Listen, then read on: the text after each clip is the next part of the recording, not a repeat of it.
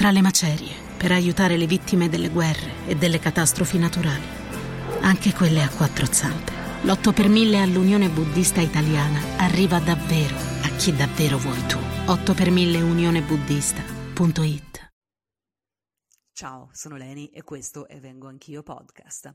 Sono laureata in psicologia, ho un master in sessologia ed educazione sessuale e la mia missione è che domani sia un sesso migliore per tutte le persone.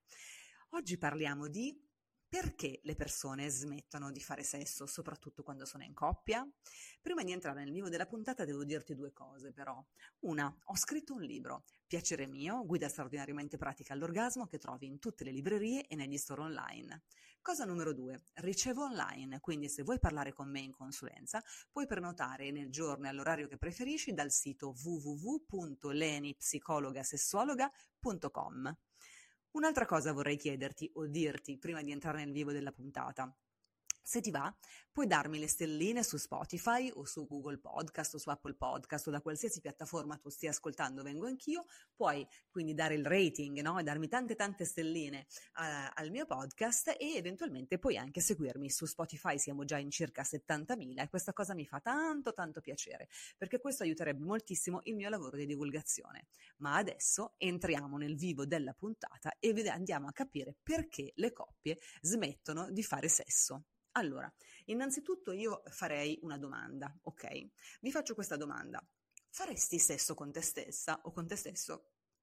Questo è uno spunto di riflessione che vi do proprio a inizio puntata ed è una cosa alla quale veramente vi chiederei davvero di pensare perché ha tanto tanto a che vedere con come poi noi ci approcciamo al sesso con le altre persone.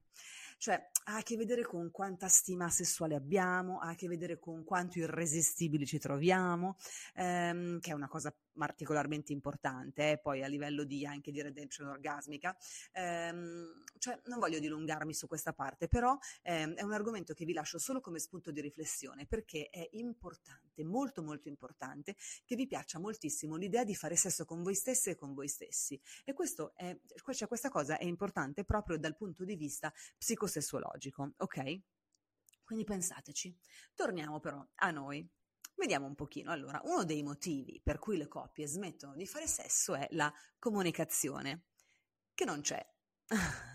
Oppure che c'è, ma non c'è dialogo, nel senso che non ci si capisce, cioè si parla, ma non c'è davvero la, la comprensione di quello che uno dice all'altro elemento della coppia.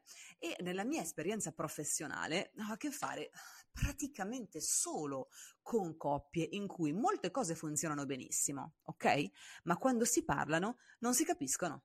Pazzesco, cioè è come se parlassero due lingue diverse e quando descrivono una situazione io ascolto una versione, poi ascolto l'altra versione e non riesco veramente a capire, mi chiedo se queste persone stiano veramente vivendo la stessa vita o due vite diverse. Eh, in consulenza capita anche questo. Per esempio, no? quando per esempio stiamo vivendo un momento di stress come coppia o comunque un momento in cui viviamo sentimenti di scontro o comunque sentimenti non sereni, ecco, in questi momenti vediamo solo quello che non va bene, eh, quello che non funziona e ci dimentichiamo invece di quello che c'è di bello e di buono nella coppia. Um, cosa voglio dire? Voglio dire che nelle relazioni sentimentali, quando c'è qualcosa che non va, ecco, quel qualcosa che non va provoca una distorsione delle percezioni a tutto tondo. Pensateci e vi accorgerete che è proprio così. Quindi quando abbiamo un piccolo tarlino nel cervello, eh, quando è successo qualcosa che ci ha fatto arrabbiare, improvvisamente tutta la relazione è come se fosse una schifezza, ok? E distorce, cioè, cioè distorciamo completamente la percezione della coppia e di quanto c'è di buono nella coppia. Perché? Mm, ahimè, ahimè, eh, ascoltare è molto difficile, soprattutto quando ci vengono dette cose con le quali non siamo d'accordo. Ti faccio un esempio, no? Allora, per esempio, il vostro partner o la vostra partner eh, vi sta facendo notare una cosa che a voi non interessa o con la quale non siete assolutamente d'accordo. In questo caso cosa dice la scienza? La scienza dice che noi ascoltiamo 10 secondi, dopodiché il cervello va in off e smette di ascoltare. Funzioniamo proprio così, questo lo dice la scienza e sicuramente lo facciamo tutti quanti e tutte quante, nel senso che quando stiamo ascoltando qualcuno che sappiamo già che sta dicendo una cosa che non ci va bene, non ci importa neppure di andare avanti ad ascoltare. Ça va sans dire. Questa cosa significa che... Eh, è triste da dire, ma questa cosa significa che nelle relazioni il contesto è più importante del contenuto. Nell'epoca dei social in cui si parla tanto di contenuti, ma nelle relazioni intime, il contesto è più importante del contenuto. Che cosa intendo dire? Che una volta che ci siamo fatti un'idea all'interno della coppia, ogni cosa che succede o che ci viene detta, noi la filtriamo attraverso quell'idea e la vediamo attraverso quella lente. Ditemi se non è chiaro, eh? perché è una cosa particolarmente importante. Questo, inutile dirlo, va ad interferire e anche molto, molto pesantemente sulla vita sessuale, ok? Perché se c'è qualcosa che non va e non abbiamo neppure voglia di ascoltare quello che ci viene detto, figuriamoci se ci va di metterci in gioco dal punto di vista fisico ed emozionale e fare anche del sesso. Non lo facciamo, cioè non ho voglia nemmeno di ascoltarti, figuriamoci se ho voglia di fare sesso con te. E quindi come facciamo ad avere indietro la nostra vita sessuale? Prima di tutto vi faccio una domanda. L'avete mai avuta davvero? Prima intendo dire una vita sessuale? Parlo alla coppia, no? Alla coppia generica. Coppia generica, ciao. Vuoi riavere indietro la tua vita sessuale, ma prima l'avevi?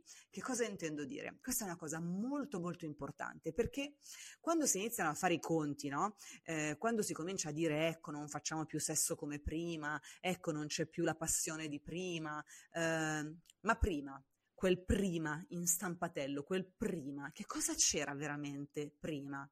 Cioè c'era davvero una grande passione che poi si è spenta? In campagna, per sostenere un'agricoltura senza veleni e senza sfruttamento, l'8 per 1000 all'Unione Buddista Italiana arriva davvero a chi davvero vuoi tu. 8 per 1000 unionebuddista.it Oh no! Quindi andiamo davvero ad indagare come era il sesso prima. Questo è un altro spunto di riflessione che vi do. Perché spesso ciò che noi proviamo, i nostri sentimenti, il nostro bisogno d'amore, è diverso o comunque non rispetta sempre i nostri bisogni dal punto di vista sessuale.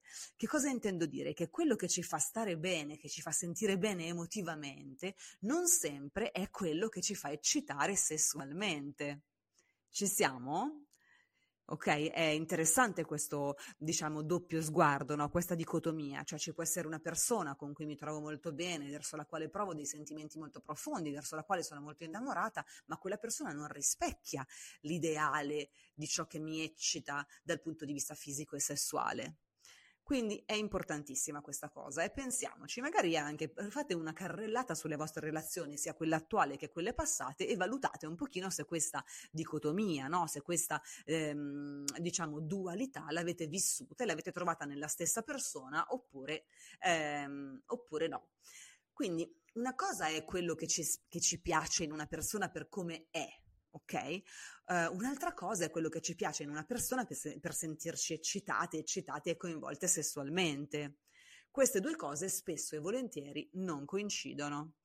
Pensiamoci quindi quando scegliamo qualcuno, ok? Perché magari questa persona incontra certi desideri e bisogni che abbiamo, ma non ne incontra affatto altri, che però sono altrettanto importanti, raga ok? È vero che non esiste solo il sesso e sono la prima io a dirlo, non esiste solo il sesso e se non esiste solo il sesso per entrambi gli elementi della coppia, viva la vita!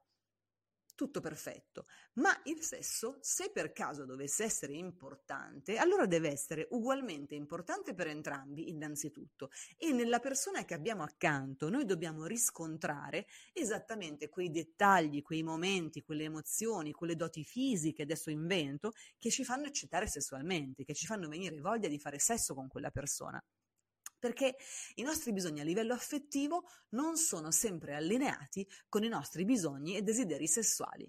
Pensateci bene, ma è spesso così, perché ciò che ci fa stare bene non necessariamente corrisponde a ciò che ci eccita sessualmente. Eh, questa è una cosa molto importante, della quale noi, mm, un po' anche perché non riceviamo un'adeguata educazione sessuale anche quando siamo magari molto giovani, eccetera, quindi eh, pensiamo sempre di trovare nell'altra persona, nel momento in cui una persona ci fa stare bene, eccetera, così allora va tutto bene. No, nel senso, se il sesso è importante, allora andiamo anche a capire che cosa ci eccita e cerchiamo quella dote, quella cosa anche nelle persone. Perché questa dicotomia, eh, dicevo, quindi crea dall'inizio, mh, fin dall'inizio della relazione, diciamo, una non assoluta concentrazione sul sesso, perché in realtà il motivo per cui ti ho scelto, per cui ti ho scelta, non è il sesso. Quindi se abbiamo scelto una persona perché ha delle doti che amiamo, perché ci fa sentire protette, perché ci fa sentire al sicuro, per mille altri motivi, questi motivi non sono necessariamente sessuali e in virtù di questa visione noi inconsciamente cessiamo di vederla come una persona erotica, cioè di fatto ehm, togliamo, estorciamo, togliamo l'erotismo da questa persona. Ok? Quindi noi smettiamo di vedere quella persona che è il nostro partner o la nostra partner come persona erotica e lo facciamo in virtù di un attaccamento sicuro, ok? Di una certa stabilità, eh, in virtù del fatto che non esiste solo il sesso ma anche altre cose.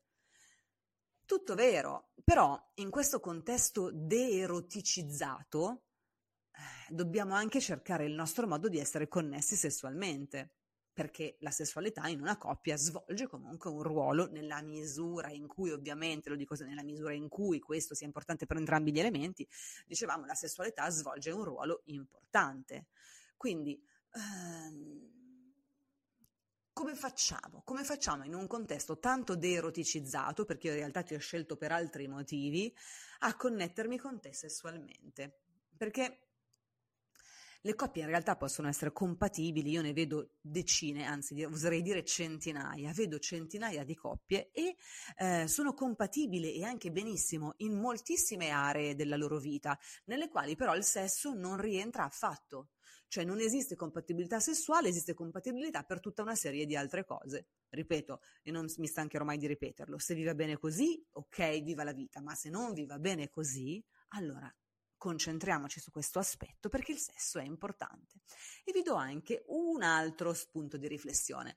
Ti è mai capitato di non sentirti attratto o attratta dal tuo partner o dalla tua partner fino a quando non hai visto che invece c'è un'altra persona che si sente eh, fortissimamente attratto da lei o da lui? Oppure un'altra cosa che vi dico è mm, non fate mai questo errore di relazionarvi eh, nella coppia all'altra persona come se fosse un familiare intendo dire un fratello, una sorella o peggio ancora un figlio o una madre o un padre, perché questo può far percepire ovviamente a livello inconscio il sesso come qualcosa di incestuoso e quindi poi va a finire che di sesso non se ne fa più. Quindi mai, mai, mai relazionarci nella coppia con l'altra persona come se fosse un familiare, perché nessuno mai farebbe sesso con suo padre o sorella o madre, ma nemmeno con il proprio figlio, migliore amico, migliore amica, eccetera. Ok? Non deroticizziamo e non ehm, relazioniamoci come se l'altra persona fosse una persona di famiglia, un consanguineo ehm, perché questa cosa, diciamo, percepire il partner o la partner come un familiare, no? È il più grande deterrente per desessualizzare una, una relazione, cioè se vuoi deses- desessualizzare completamente, io questa parola desessualizzare non riesco neanche a dirla, è talmente assurda per me, però quindi se non vogliamo levare, eliminare completamente il sesso dalla nostra relazione, non percepiamoci come familiari, come fratello e sorella, perché sennò diventa complicatissimo il recupero. Ehm, secondo me a molte eh, vulvovagine all'ascolto eh, sarà capitato di sentirsi la madre della persona con cui stanno, ok? ecco, questo abbassa fino ad annullare l'energia erotica. Teniamolo presente. Vi do questo consiglio in chiusura di puntata perché è molto interessante e molto importante. Allora, chiedete a voi stesse e a voi stessi che cosa è il sesso per me? Ok? E poi provate a dare una risposta anche particolarmente articolata a questa domanda, magari fatelo per iscritto. E poi fate la stessa domanda al partner, che cosa è il sesso per te?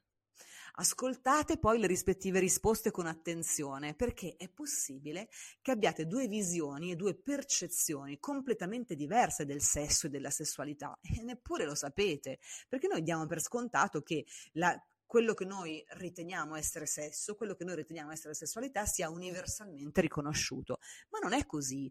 La semantica svolge un ruolo importante, eh, l'educazione che abbiamo ricevuto svolge un ruolo importante, come siamo, come siamo cresciuti, le esperienze precedenti svolgono un ruolo importante, quindi è possibile che questo vada a falsare o comunque a modificare la percezione di sesso, la percezione di sessualità. Quindi cerchiamo di andare un pochino a fondo e di capire quanto nella coppia il significato profondo di questo concetto di sesso e di sessualità, di questi concetti, sia effettivamente condiviso.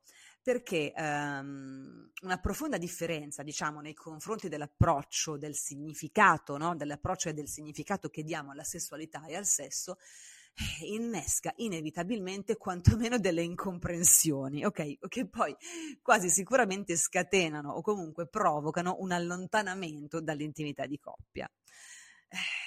Anche questo fa parte del dialogo di cui parlo sempre, quindi fatelo, fatelo il prima possibile, chiarite tra di voi il significato di sesso e di sessualità, sia dal punto di vista semantico, sia dal punto di vista pratico, che da quello operativo, che da quello emotivo, da quello relazionale erotico, ok? Chiaritevi e parlatene, perché tra persone adulte, cioè questa è la dimostrazione anche di vivere la coppia in maniera assolutamente adulta ed è importantissimo, perché come sapete la mia missione è che domani sia un sesso sesso migliore per tutte le persone. Quindi mi raccomando e poi fatemi sapere. Per il momento è tutto da vengo anch'io. Ciao da Leni.